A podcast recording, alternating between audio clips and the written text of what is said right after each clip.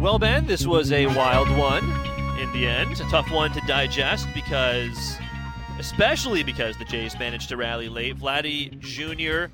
manages to hit the RBI single. It scores Springer. Blow, Bo blows through the stop sign from third, gets thrown out at home to end the game. That's obviously going to be the main talking point in this one. And we'll get to the offense. We'll get to Yusei Kikuchi certainly as well. I, I don't know about you. I hesitate to blame Bo directly too too much. I mean, certainly he shoulders some of it, but the stop sign from Luis Rivera, the third base coach, was not a particularly emphatic one. It was also a very late one, and I think that's kind of what contributed to Bo's thought to power down at third. The late sign thrown out by Rivera. Okay, ultimately it's a split second decision that does not work out for Bo, but like him seeing him power down at third, only for him to see the late sign, and then on the replay you actually see George Springer waving him home as he crossed the plate as well. So I don't know. It's a split second decision. I, I find it hard to put too much uh, of the blame of the onus of it on on Bo, but it is a it is a tough way for this one to end, especially after it looked like Vladdy had finally delivered in a pretty big moment too. Yeah, I, I just went back on uh, research the the main stats client that a lot of Major League Baseball uses, and went to the wide view so I could really watch it. And up to even the point where Bo Bichette puts his foot on third, Luis Rivera's waving him. Like he starts with a wave, and then he throws up a stop yeah. sign after he's rounded third. And you know, if he doesn't throw, Bo hesitates, so he's thrown out by ten feet. If he doesn't hesitate, he's thrown out by five feet. I, think the wave in general was really ambitious. Vladdy tattooed that ball. They're playing pretty close in, and Alex Verdugo has 95th percentile arm strength. Like, I know you want to push the envelope to a certain extent. You don't know you're going to come up with another hit. If they throw the stop sign up, you know, the, the laws of Matt Chapman being a 260 something hitter would say it's more than likely that the Red Sox still get the out and end the game. But that to me felt like a clear stop like not even a, a debatable play if you isolate it from the moment that it was in, where you really just want to push the envelope. And yeah, I, I, you know, Bo, Bo should know that once you hesitate, you may as well go back. I think, but there was a lot of confusing communication. I think for him coming from second, rounding third with third base coach Luis Rivera. Yeah, and like I said too on the Sportsnet replay on the telecast, you look at the the, the slow mo replay after Springer crosses he immediately throws up the hands and is waving him and then throwing the hands kind of down towards the dirt, indicating the slide, right? So it, it, it probably doesn't help that Bo got probably some conflicting decision making from or some instructions conflicting instructions from a number of different places and then also had to choose which of those things to do himself it's just i i, I find it really really tough because it felt it's it feels like we've been waiting ben for I mean, you and I've had this discussion before in terms of like signature moments for Vladimir Guerrero Jr. And it kind of looked like maybe we had gotten one. I mean, not not because you're going to improve your record if you win to one and five against the Red Sox instead of zero and six, but because it's on Canada Day in front of a, a jacked up crowd and people are really excited, and then for it to end that way, I actually did legitimately think there was a chance that the call was going to be overturned. Not because cause he's obviously thrown out, but just because we have no idea. It's terrible what, rule. Yeah, we have yeah. we have no idea what the whole blocking the plate thing is. Uh, it, it, can be called one way one day and another day, another way another day. So I don't know. It's that's a really tough way for this one to end because I finally thought we were we were going to stop talking about maybe like three different things, and unfortunately, the discussion about about uh, the offense continues. The discussion, or at least certainly at the beginning of games, continues. The discussion about Yusei Kikuchi to a certain extent opens back up. Right? It's just it's a tough one after a seven six loss. Yeah, and you know you hit on the offense. I think it's almost doubly frustrating that I mean, at least personally, it's hard for me to come in here and and really blame the offense for much. Obviously, the game ends with someone being hosed out at the plate. They hit three home runs today. They scored six runs on ten hits. Was it you know a complete huge like banner day for the offense? No, but if you score six runs and hit three homers, you're probably going to win more games doing that than you're not going to. Unfortunately for the Blue Jays, after getting a handful of really quality performances from Yusei Kikuchi, they got one of his worst of the season today, and and it put them in a tough spot. And then, you know, a, a lot of little things that may not have seemed like they mattered in the moment or mattered as much as they would end up mattering in the moment really end up you know, deciding this game because the Blue Jays claw back and manage to only lose by one run. I mean, even the difference of, you know, when it's second and third and Bo's on Bo's on second, George is on third with one out. Let's say Brandon Belt hits a fly ball. That would have scored one run at the time, but maybe Bo's on third base when Vlad hits that single if that happens. Or even a ground ball could have caused that in that game. And that's not to say the whole game is on that one Brandon Belt plate appearance. It's far from that. But there were, you know, a couple different spots in a lot of different phases of the game where the Blue Jays could have prevented a run from being scored or scored another run themselves and they didn't, and it, it really cost them today in, in a really tough game here on Canada Day. I was I was just looking it up. It's not as though Alex Verdugo, by the way, has has been a Red Sox for like an insignificant period of time. It's been a while. It's now. been a been it's a, a Mookie Betts It was trade, Mookie right? Betts trade. Yeah. Yeah. So what? 2020, I want to say, right? It hasn't been. It's not as though he he was only going to Boston like last year or earlier this year. Well, I only say that is because you would think at this point the Blue Jays know the statistics you threw out with Verdugo throwing in from right. He's one of the he's one of the elite defensive outfielders in right field, basically. So it's just it's kind of it was a little bit of a baffling decision to see again, and I think that's probably what tips the scales in favor of you know maybe some of the blame falling falling a little bit more on Bo than than perhaps anyone else, but it is unfortunately a, a disappointing way for this one to end. Of course, welcome to Jays Talk. That's Ben Shulman. I'm Sho Alli. Uh, we're on the Sportsnet Radio Network, streaming live on sportsnet.ca and on the Sportsnet app. We're taking your calls and texts. Phone lines are open 416 870 0590, 1 0590, star 590 on your cellular device. 590 590 is the people's text line. That is where you can text us. Uh, name and location, please. It is always open. Of course, happy Canada Day. I, I do wish we had a more. Uh, uh, positive Jays talk for us to celebrate with. We'll have to hope for a win tomorrow to salvage the series, but it is a 7 6 loss to the Red Sox, the sixth straight loss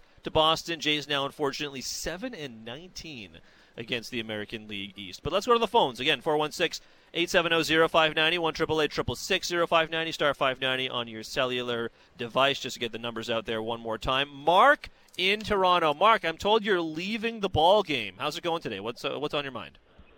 Oh, I just wanted to say uh, you guys do a great job. I look forward to you guys on the weekend, and uh, I'm looking forward to when you're the uh, the voice of the Jays in the in the future sometime. Um, just uh, I guess the, the Cavan Biggio thing. I mean, he's up there in two spots. Yes, he hits the foul ball that would have uh, made a splash, but again, Whit, Whit Merrifield's on the bench. Uh, why why not go to him?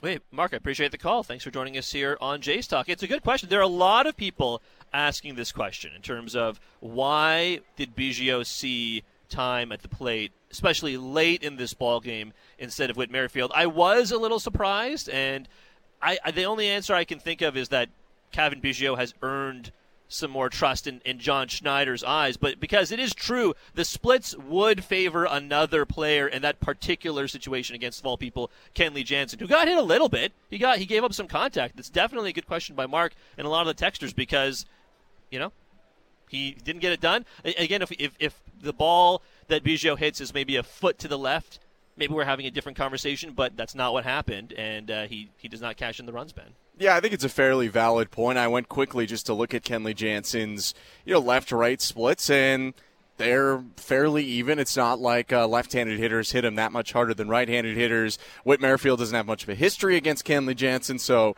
it's not like you would have looked at those numbers and said, "Hey, okay, maybe uh, Jansen has owned Merrifield or something like that in their time." the The only thing I do wonder is, you coming into this season, I don't know that I expected Whit to play as often as he is playing right now. I mean, he has outright been, you know, pretty much an everyday player for this Blue Jays team because he's earned it. He's played very well. But I do wonder if they're fairly protective of his off days at this point because of the fact he's not the youngest guy and he's played 75 games of the Blue Jays now, you know, 83, 84 uh, games that they've played so far. He's 34 years old, and uh, maybe they want to maintain it. Now, again, I could see you easily saying back to that. It's one plate appearance, and that is very, you know, valid as well. But I, I, I agree with you. I think it's a valid question there from the Texans. I think it's one of a couple decisions made by the Blue Jays today that you know could have impacted uh, one run here or there. Mm-hmm. I will say at the same time, and Mark did even mention it, Cavan Biggio missed a go-ahead double at that point by about three feet. It was it was really close, but yeah, there is there is a point to be made there that hey, you know, Whit Merrifield, one of the best contact hitters on the roster, and you just needed a single there. Why not get him involved? Yeah, I see a text here from Mike in Victoria on the People's Text line 590 He says, Hey, Sho, was Merrifield injured? Wondering why he didn't pinch hit for Biggio in the eighth. If lefty righty thing, Merrifield hits righties better than Biggio. Uh, batting average right. almost 100 points higher. More importantly, how do we have a DH with only four home runs and striking out at 46% batting third? So Mike and Victoria getting to a couple points there. I think another thing too, you know, they ended up taking Danny Jansen out of the game. You could have kind of it's not a true double switch. That's really when you sub for the pitcher, but they put Ernie Clement in for Danny Jansen. You also could have just pinch hit Alejandro Kirk for Cavan Biggio, and then Clement goes to second base, even though he takes over for Jansen, and Kirk, who ended up defensive replacing anyway, goes there. So I do think uh, you know, there were a couple different ways they could do it. I imagine what you said, the confidence in Biggio recently with the fact that he's been hitting well, I, I would guess that that tipped some scales in his I favor there. I genuinely think that's what it is because I, I would agree with the callers and texters that the, the statistics would back having Whit Merrifield, who has done a very, very good job of just getting on base. And at that point, it would have scored at least one run, right? If, if Merrifield even had just hit a weak single that got him on, got him on. So if that's the case, then – I, I gotta think it, it is simply the fact that Biggio had shown that he was he was capable of getting. I mean, you and I talked about this on Jays Talk Plus la- er, earlier in the week, right? And the simple simple idea of has Cavan Biggio earned more playing time, and John Schneider clearly thinks he has. That's that's that's how I read not subbing out Biggio for someone else, whether it's Merrifield or whomever. Yeah, and I think we both kind of agree that at least he's earned more leeway. Now, is that to the point of this yeah. plate appearance? I think that's more up for debate, but you know, he has hit for more than a month now. You go back to May 23rd, 274 over that stretch, 912 OPS. No doubt, if you look at the numbers, Merrifield versus right-handed pitching and Biggio. I mean, Merrifield has hit everything better than Cavan Biggio. It doesn't matter in that sense. I was more thinking about what Kenley Jansen has pitched better to or worse to, but yeah, it's it it's one spot I think definitely where you could have seen something different. At the same time, you know, if Erik Swanson doesn't give up a home run or if the Blue Jays don't have awkward communication at third.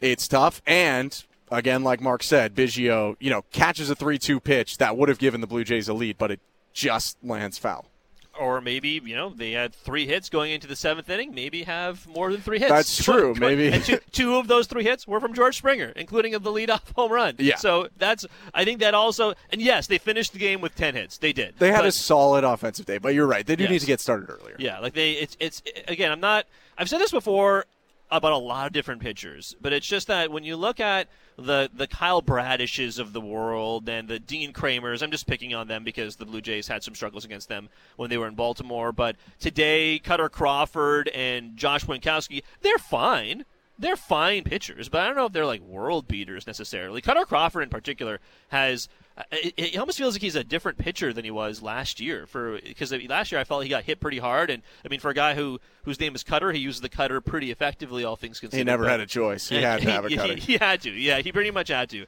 Uh, but he was he he pitched very efficiently today, even after getting hit by the pitch that ended one of the innings. He came back out and was still okay. But it's still these are the kinds of pitchers that I think the Blue Jays offense needs to be taking advantage of at least more consistently. Like it, it just doesn't happen consistently enough. And again, for them to get back into the game late in the ball game is great. Great to see Matt Chapman have a decent day as well. Uh, we can talk about that a little he bit more later on, but uh, it's it's just something you want to see more of early on more consistently, and I just feel like we haven't always seen that. Um, let's go back to the phones 416 870 0590 1 0590 star 590 on your cell. Billy joining us from Markham. Billy, uh, where, where do you fall on uh, Bo's decision to run at, uh, from third base there? Well, uh, let, let, me get to the, uh, the, to that point second, but sure. um, I, I, yeah, the, the first part I wanted to, to get to was – you know, and I and I know I kind of ripped on Vladdy the last time I called, but Vladdy, do you see what happens when you take the walk and you don't try to do everything? You you you know, we are out of this game. Vladdy takes a walk. Chapman goes deep. This is what Vladdy has got to do more of. And then that base hit in the in the ninth. What a great piece of hitting, Vladdy. I don't know why you can't do more of this. I I, I really don't. Uh, the, walk set everything up. You you don't have to if they're not going to pitch to. You're a guy that should have 120 to 150 walks a year. Check how many walks he had last year. If you guys want to just see how he gets himself out, I hope Vladdy can stay this way. I hope he can, uh, you know, not try to hit a home run every time he comes up. And I think it's gonna it's gonna improve him um, uh, so much so much better to, to be the player I, we all think he can be. As for the play at the plate, guys, I see it totally differently. And I've replayed it on my television about 15 times since I, I came on the air here. And I remember saying, watching like watching the full screen, and I was saying, Bo, you got to get a better lead at second. I said, you got to get off second base because I thought Bo was too close to second. Okay, fine. Bo Bo's probably moving on the pitch. Vladdy hits it. Bo, Bo comes around third. I put all the blame on Bo Bichette. Absolutely all of it. If you watch it again, and I'm looking at it again here on mine, he is given the stop sign two steps, two steps around second base. I mean, around third base. Bo has got to stop there. Uh, no question about it. I'm not going to blame our third base coach. He's supposed to wave him, wave him, wave him, see where the throw's coming. The throw looked like it was great. He put his hand up, and Bo went right through it. And I'm, I'm not going to blame. I'm not going to blame our third base coach. I'm really not. Bo's got to know the situation. He's got to know the arm in right field. And and Bo got thrown out by 40 feet. I mean, it's an embarrassing way to lose. But you know what, guys? I'm going to take positives out of this game. Uh, I I love Vladdy's approach. He is the guy that's going to get us. Well, we all think to the World Series if he can maintain this stuff. Uh, it was almost a great comeback on Canada's Day. I'm not going to rail on anybody. Tomorrow's another day. Let's go get him tomorrow. That's it, guys. That's all I got. Hey, thanks, Billy. Thanks for joining us on Jays Talk. Hey, so a surprisingly a measured take on Vladimir Guerrero Jr. from Billy. I pre- I appreciate it, Billy. I like it, but uh, yeah, we don't the the Bo thing. I I just. I, I think because you get you take you get so much good from Bo, I think is largely why I hesitate to, to dump on the guy. But it's true. You look at the replay multiple times. I don't know. I see a couple texts here. Like this one's from Paul in Burlington. You learn in Little League to listen to the base coaches. So much for doing the little things. I see one here from Brian in Scarborough. It doesn't matter the signal. Once you power down with two out, stay on base. And I think that so I, I can kind of get behind that. Like if if Bo's decision was to power down, for him to change his mind late when the throw was already coming in from of all people Alex Verdugo is probably what what doomed them from the from the outset there. I, I do agree that once he hesitates, he may as well stop, Stop, at yes, that point. yes. I, I somewhat disagree with the sentiment that stopping a guy after he's already rounded third and you've already been waving him is setting him up for success. I'm not putting it entirely on either of the people Mm-hmm, involved in that play, but you know, it is what it is. I, I think in Little League, you're not running nearly as fast as Bo Bichette's running, to be fair, and the decisions come a little bit quicker, n- nor was I or anyone else. But yeah, it's it's tough. It, it's it's one of a couple things that happened there that that really hurt them. I do absolutely agree at a certain point. If if you're gonna hesitate, like kind of like if you're a defenseman in hockey and you go to pinch, once you hesitate, you're done. Like just start skating back. There's no point in Yeah, doing yeah. something. And if you're gonna hesitate even for a second, just turn around and dive back to the bag at that point.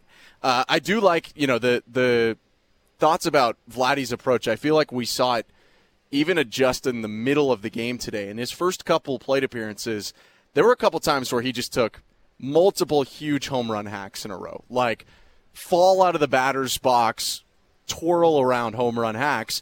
And then as the game got tight and it was a little bit later, he, he really started to rein it in. So I, I do agree with Billy there. You know, there's definitely something I think to build on here for Vladdy as he continues to to look a little bit more like himself. You know, had a better series probably against you know Oakland and the start of San Francisco than the last couple games, but I think that there's definitely some positive signs you can take from Guerrero and some of the other offense in this game that the Blue Jays, you know, hope they can pair with some solid pitching tomorrow.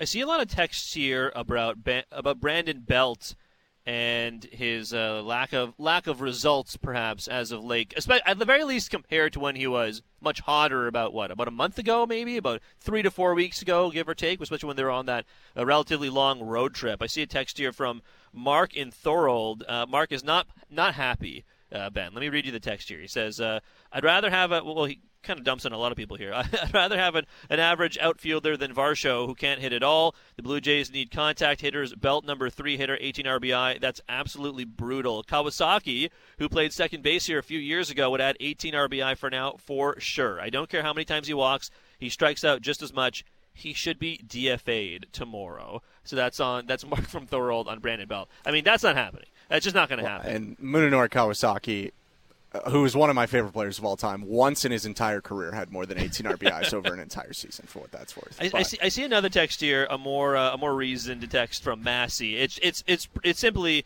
hey guys, just left the ball game. I feel Brandon Belt should not be batting third over Vladdy or Matt Chapman right now when he had four Ks. Can't hit well right now again, I don't entirely disagree with it. I mean, you kind of you yeah. kind of have to shuffle the batting order when guys struggle. The margin for error for these Blue Jays is so thin. It's so thin right now. And if and I mean, as as Billy mentioned, Vladdy has been looking much better with the approach as of late. Not not swinging on too many breaking balls. Certainly not to the degree we had seen to start the year at the very least. So seeing better results from Vladdy, I do kind of wonder if maybe you move Belt down a teensy bit and move Vladdy up, moving Matt Chapman up, Chapman hitting another home run today. Yeah, I, I would definitely at this point at least consider it. I mean, when you moved Belt up – and Guerrero and Chapman down, the situation was that Belt was one of the hotter hitters in the league, and Chapman was one of the colder hitters in all of baseball, and and Vladdy was yeah. definitely really cold, at least by his standards. It, it does seem now like those scales have tipped back a little bit more to where you know you probably think they should be, like Vladimir Guerrero Jr. and Matt Chapman on their best days at this point in their career are probably better hitters than Brandon Belt at this point in his career on his best day. Now they're not putting him at seven. Like they're going to keep a lefty in the mix, and I do think they like. They were trying to get more left-handed. I do think they like the idea of a left-handed hitter in the top three, but they don't really have a guy right now batting from that side that has vied to take over the spot for Belt. I, I could see it, you know, whether it's, you know, Guerrero up to three and Belt just down to four, or whether, you know, maybe you just slide Vladdy and Chapman up a little bit. You're definitely starting to get these guys going. Chapman really is starting to look like himself again. I mean, he, he doubled to right field today and then hit that home run. And I think when you go the opposite way as Matt Chapman, you're one of the most dangerous hitters in all of baseball. So it, it's, it's something to look at, and especially, you know, I don't think runners in scoring position while it always could get better, and they were two for eight today. I am not sure it was like the huge, huge focus, but he is even on his best day, even when he was getting on base as well as anyone. Brandon Belt has a ton of swing and miss in his game. There's there's no doubt about that. It's been there the whole year, and it you know when when you strike out four times in a game, it really tends to pop up and and hey, I could understand some of the frustration right now. Yeah, the golden sombrero, unfortunately, for old is it Brandon a Belt. is it a sombrero if you also walk? Like I guess it is. I think right. So. It's not just yes. the O for four. Yeah. I, I actually don't know, but I'll take your word for it. uh, I you know I I do support moving Belt down. I the, it's just the problem is. Varsho plays most days as well, and like I just it does kind of feel like they they do want to have a lefty bat at some point in let's say like the top five or six. And if Varsho is not hitting particularly well and Brandon Belt's not hitting particularly well, I mean, one of those guys you would think has to be in the top six on any given day, even if, even if it is six. I mean, like Varsho today bat six and Belt bat third, but if you're moving them down, I mean, again, if, if Springer, Bo, Vladdy, Chapman are your top five and they're hitting the way you, you top four, pardon me, and you're hitting the way you think they'll hit, then that's not terrible. But uh, I think Belt's your five at a minimum. Yeah, because you could go you could go five seven nine, which I don't think is necessarily ideal, but you could go five seven nine with the left-handed hitters being uh, Belts and then Varsho, and, and then yeah. Kiermaier. Yeah. Or if or if Kiermaier's taking a rest day and Varsho's in center, then Biggio or something Biggio, like yeah. that, and still split them up. But Belt's not going. I mean, why have a DH on a one-year deal if you're not hitting him? Like if you feel if you don't feel confident enough to hit him in the top, I guess six maybe then you have to start thinking about what the roster spot is doing for you. And I don't think we're even close to that point. I mean, he, he had a tough day today. He still has a 768 OPS. It's been it's been a pretty solid season, and I know some of his totals numbers are not phenomenal. He also missed a good handful of games and wasn't hitting this high up in the lineup for a lot of that time. So I think that impacts some of it. I also think RBIs are an incredibly situational, overvalued stat, but it is what it is. I see a text here, uh, another one from Mark and Thorold. He says uh, he, he wants me to read the rest of the comment because he does say, um, I don't have any problem with the pitching at all, and we, we should get to Yusei Kikuchi, uh, but it's all about the offense. I can't wait for Tiedemann, Barger, Martinez to add youth and energy to the lineup. I'd rather give the ABs to Addison Barger than to Brandon Belt at the moment. Look, I, I, I Addison get, Barger's get, numbers in the minors yeah. are worse than Brandon Belt's in the majors. I, I get that, uh, the, like the, the kind of carrot for prospects is always like the most tantalizing thing, and I freely admit I get caught up in that sometimes. But Addison Barger,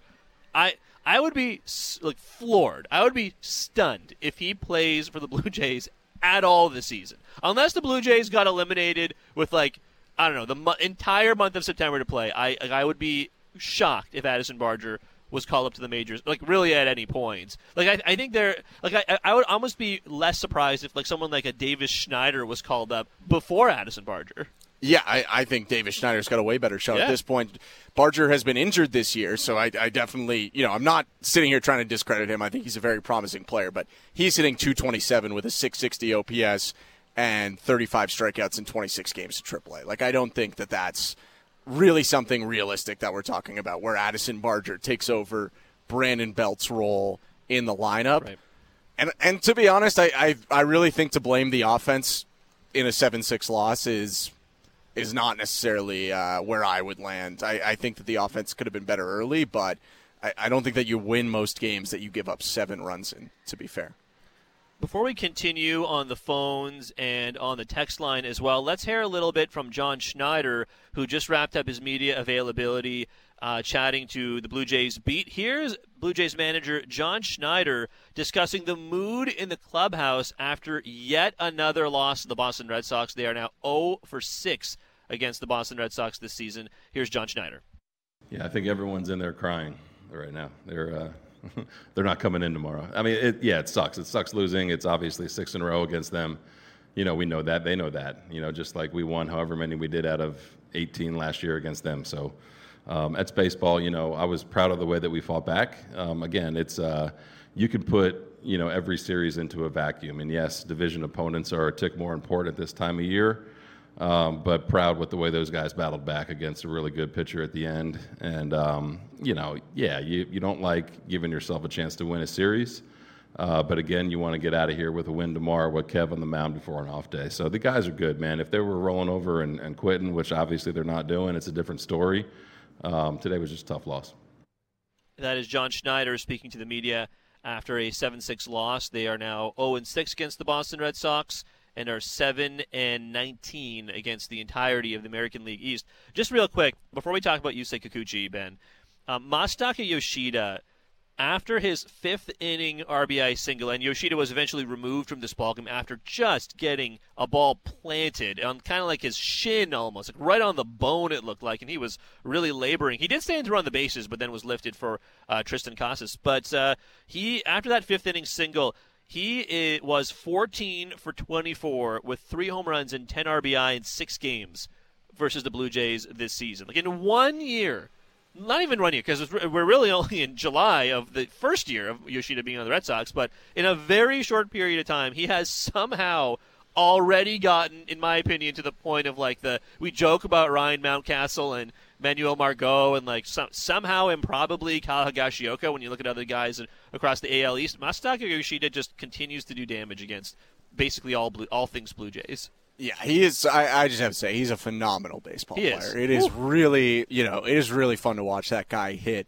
He puts a clinic on out there. He can hit so many different types of pitches in so many different areas of the plate. And the Blue Jays, I think, you know, with more time, it sometimes it gets a little bit easier to figure these guys out. But I'm not sure it's ever going to be too easy to figure out Yoshida, who you know is killing the Blue Jays, but is also killing almost everyone in baseball. Maybe just not quite to the degree that he uh, likes to hit against the Birds right now. Should he uh, should he win Rookie of the Year?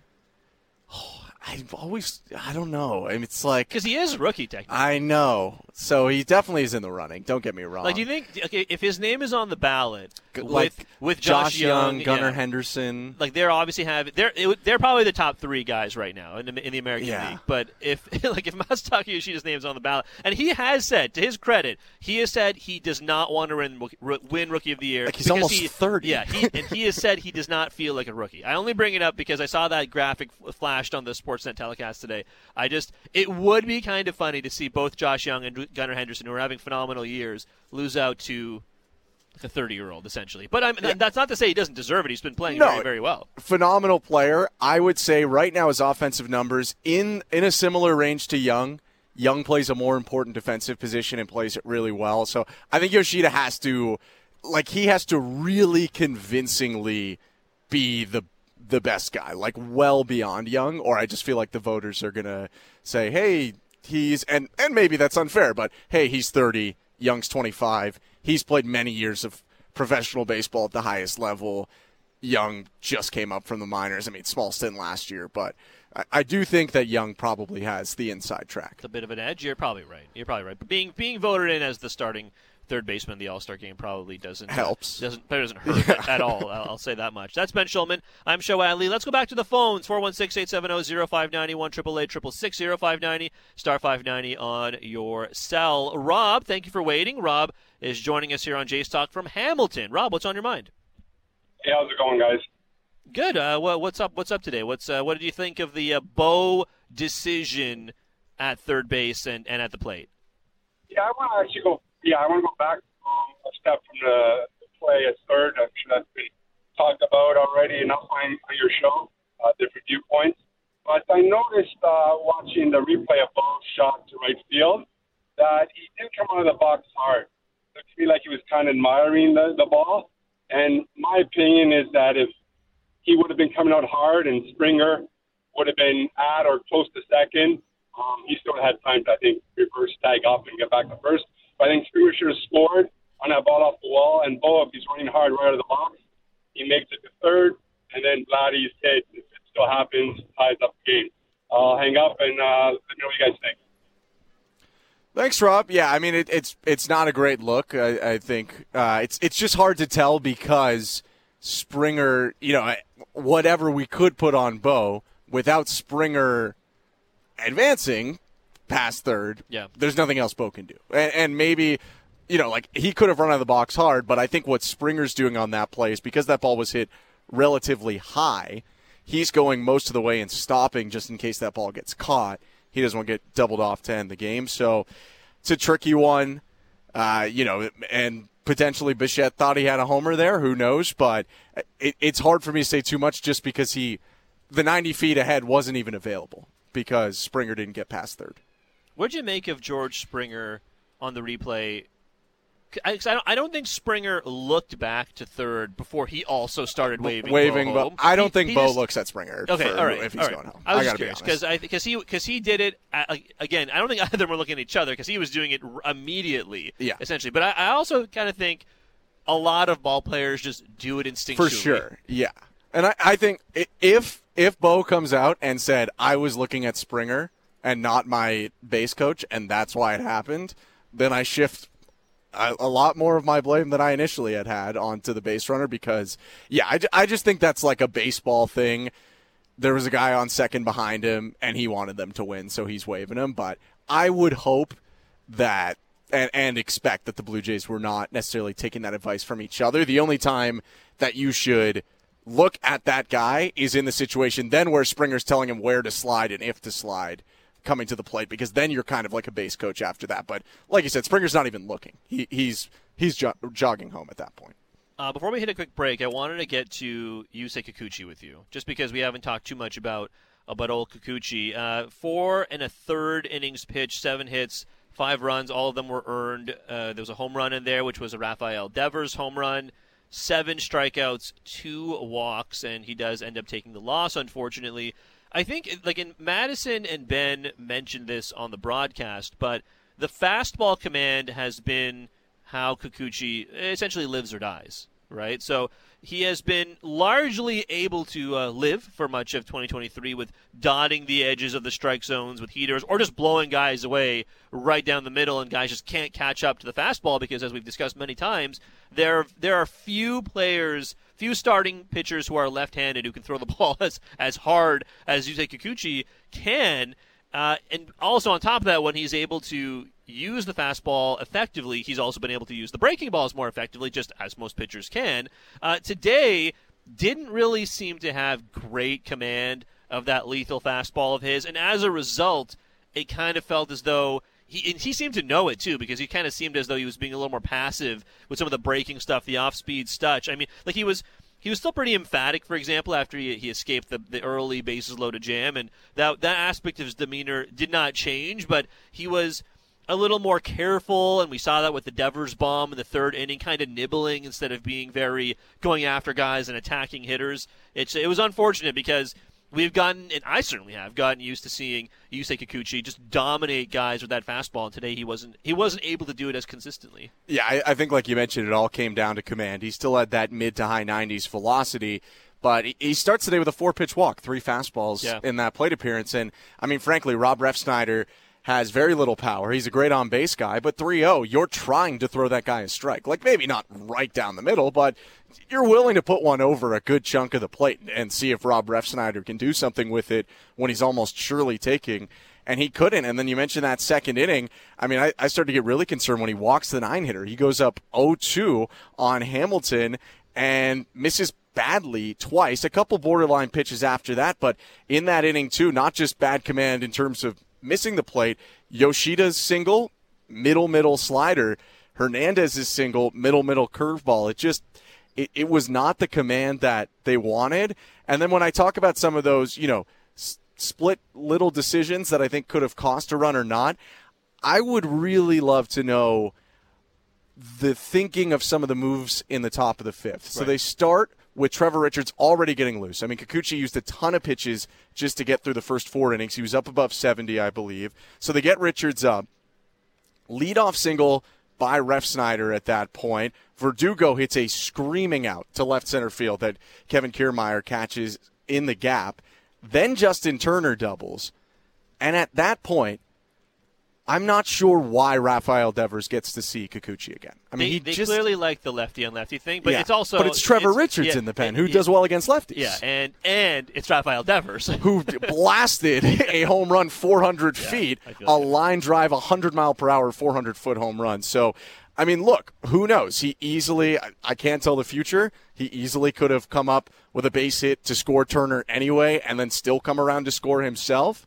But that, that's a potentially one or two run swing. Yeah if Richards comes in and retires Devers, this might have been a, 3 2 ball game instead of a 5 2 ball game coming out of the fifth. And Kikuchi has pitched well recently, kind of like we were talking with the Biggio thing, and maybe that earned him a little bit of extra leash, but it just felt like a spot where you don't want to roll the dice too much. Devers is a really good hitter, ton of power and he really burned you with that single and then ended up scoring on a bloop. It, it kind of reminds me, unfortunately, uh, like the, in, in, an inverse way of when Kikuchi was allowed to stay out to take on Luis Arraez in Miami, and and I and I think kind of like in the, almost the exact same way. And Luis Arraez is just perhaps doesn't have the home run power that Rafael Devers does, but certainly has the uh, on base percentage. I think we all know about Luis Arraez at this point. and the, the, the whole lefty on lefty thing was there too. So they clearly rolled the dice there. I, I honestly wonder if those kinds of decisions it works out. So you kind of like a kind of like a gambler's fallacy a little bit. Like you you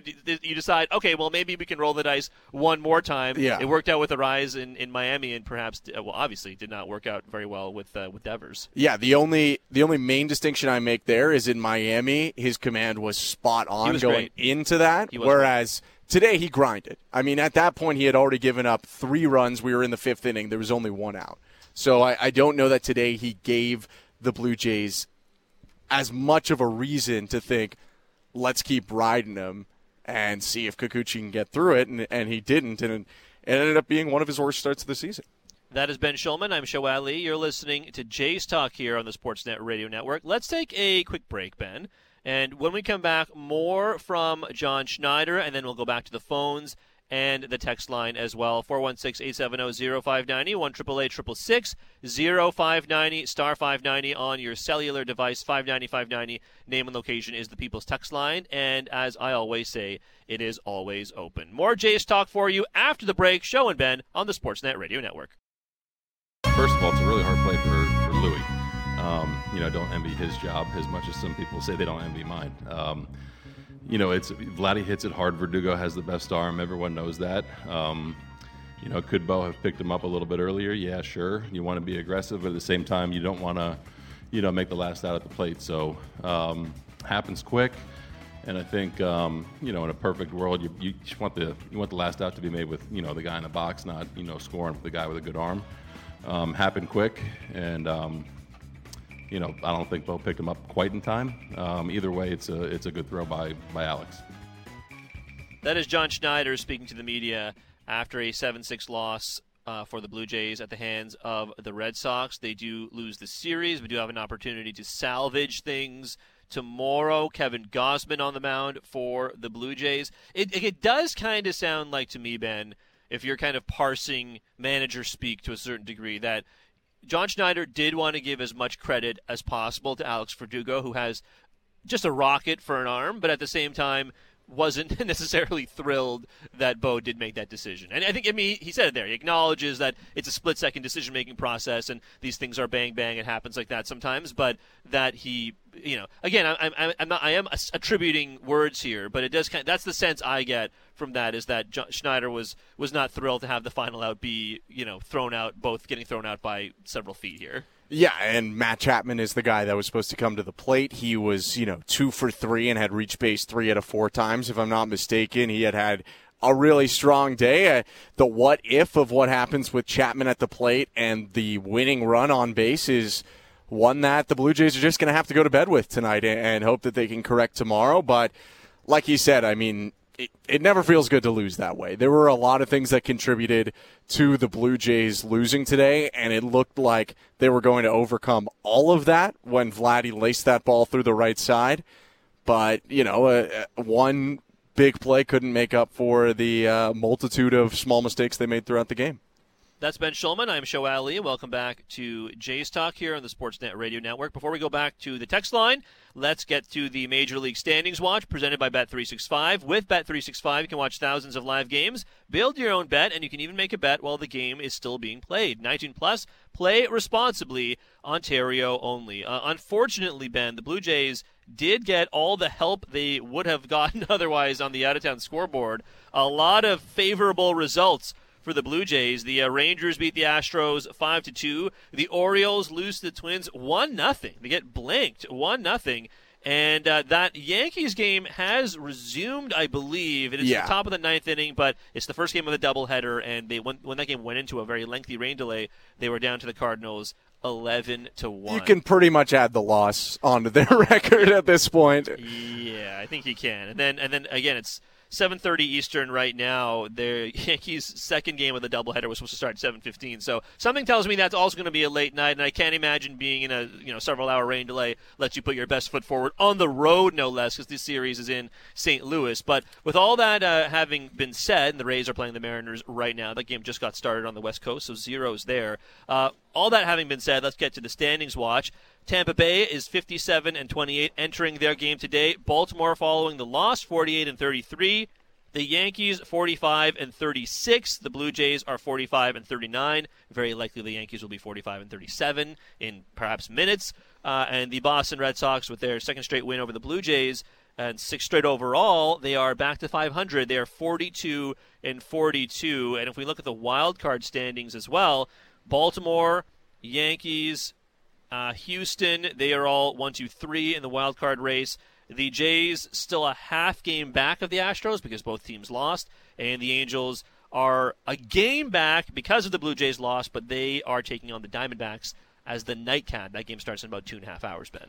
Yeah, it's one of those things where uh, you know you kind of look at it both ways, good and bad. The Blue Jays really had an opportunity to make some big movement today had they picked up this win, but at a minimum, they do get bailed out by a lot of the teams around them. And, you know, with, with 78 games, I think it is remaining, are still half a game out of a playoff spot. If the Yankees lose both games today, then they actually will move into the playoffs, tied with the Yankees for that third wild card spot, despite the fact uh, that they didn't win today.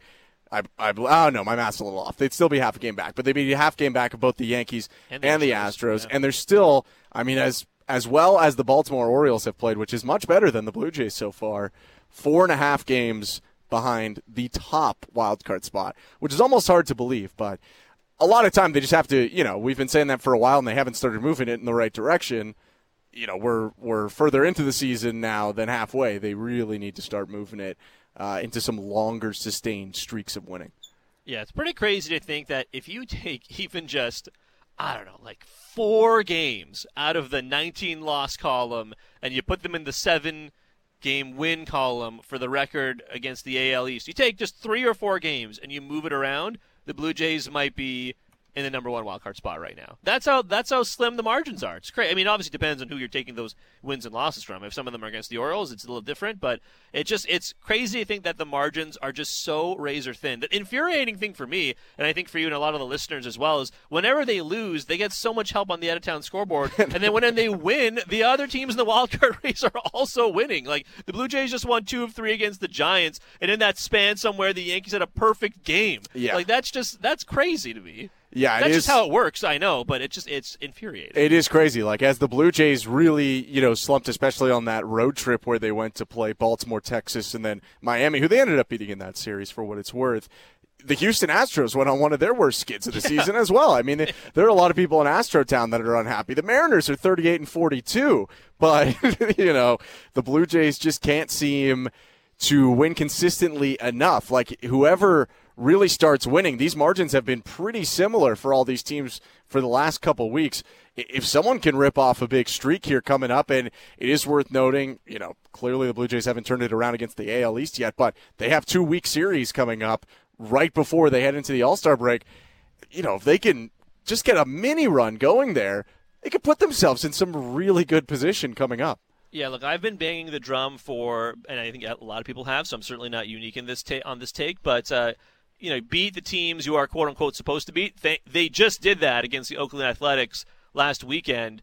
And now you got after tomorrow's game, it's a day off on Monday, Tuesday, Wednesday, Thursday. They take on the White Sox on the south side of Chicago, and then they go to Comerica Park to take on the Tigers for the last series against the All Star break. I mean, like you know, they sh- they should be beating those teams. They White should Sox be. just got walked off to lose a series to the Athletics. The Athletics. Like if you don't if if you don't win four out of those six games, it's I mean it's malpractice, frankly. And if and and you should really try and win five. Like you got to sweep some teams. It's hard to ask a team to sweep another team because the the margin is still not that big in terms of talent differences in Major League Baseball, even from best to worst. But you go on just a mini run, and you can shoot up these standings. Yeah, it's it's not. It doesn't take a lot, but the Blue Jays do have to. Uh, they have to show. I think each other, but also everyone else, that they are they are capable of going on sustained uh, runs, even if it's smaller ones or longer ones. Uh, we got a couple minutes left here. Let's hear a little bit more from John Schneider, Ben.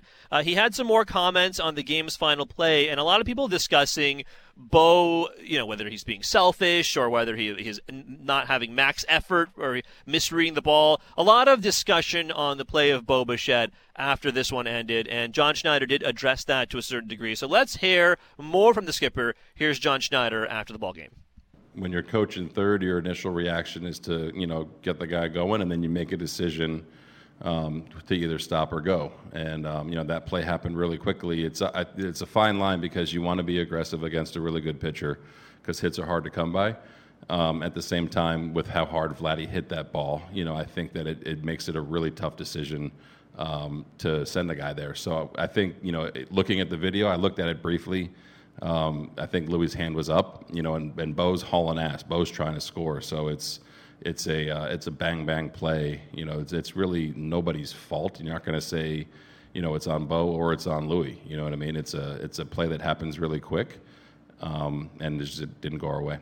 With the challenge, did you think their catcher was maybe blocking the plate? Had no idea because I was watching the play, but we figured why not. Um, you know, the rule is so gray Um, you know, wanted to make sure that Wong started in fair territory. At least, you know, our interpretation of the rule is catcher has to establish in fair territory and then, you know, hold that as long as he can. And then looks like exactly what he did.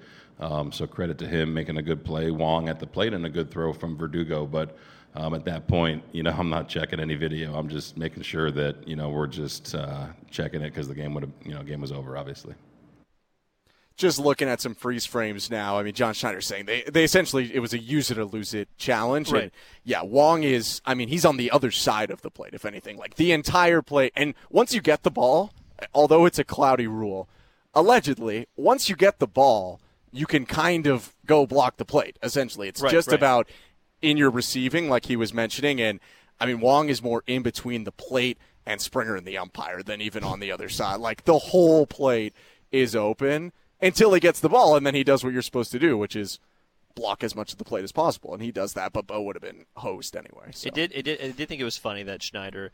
Uh, very diplomatically said the rule is gray. Yeah, it's Yeah. that's another way of saying no one knows what the rule is. Nobody knows what it is. It's applied differently every single time. I mean, there was that period. What was it? The Rangers and Bruce Bochy got tossed a couple of weeks. Like was Yeah. it last week or the week before? And and and Jonah Heim was doing his best to also get tossed. It would seem it was just it was just pure chaos. And I think just that was one of those things that illustrates the fact that uh, you know what? No one knows what it is. No one knows what the rule actually is. And I think the controversy, oh, I forget who was going into the plate, but the Blue Jays benefited from it last It was year. Whit Merrifield. Yeah, it was Whit Yeah. Merrifield. So Schneider was manager. It was in Minnesota- it was in. Minnesota, I think. Yeah, Yeah. so you know, and I think Rocco Baldelli got tossed out of that game for for that play.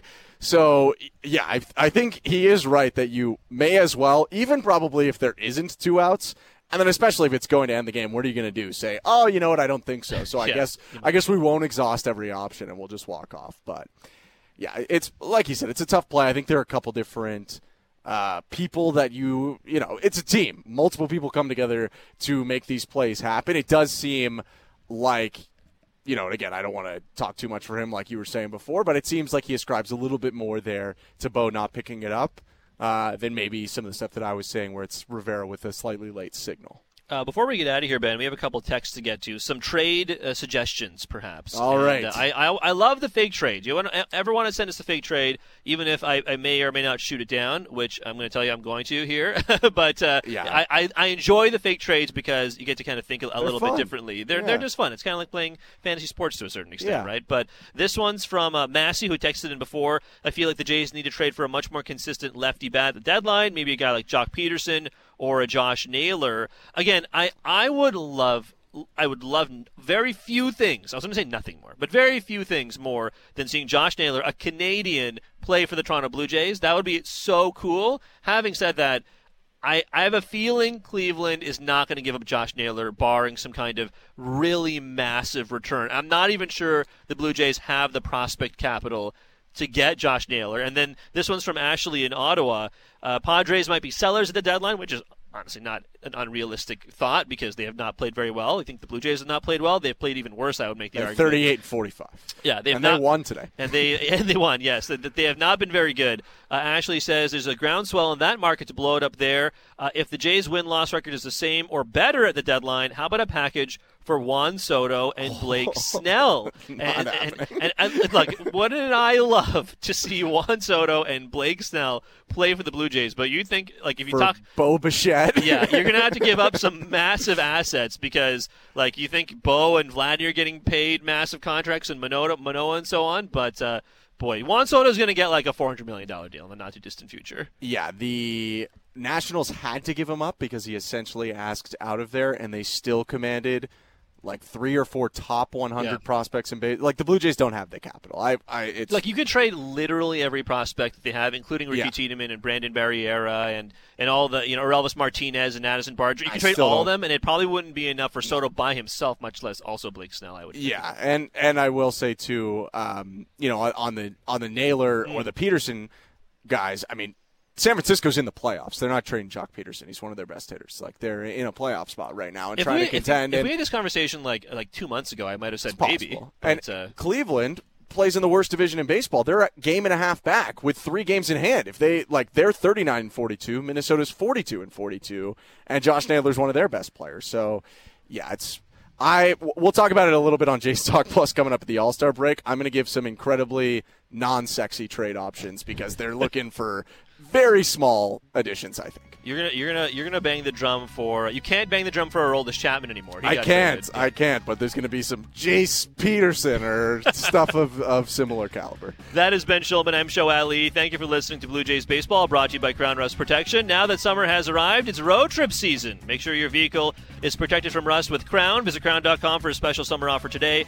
Krown, Canada's number one rust protection. For Ben Shulman, Ben Wagner, Madison Shipman, Tom Young, Andrew Adams, Nick Blackmore, I'm Sho Alli. Thanks for being with us on Jays Talk this Canada Day. Uh, despite the loss, I hope you have a wonderful rest of your weekend. Ben and I are back tomorrow to wrap up the series here at Rogers Centre with Kevin Gausman on the mound. Let's cross our fingers for a win. We'll talk to you then.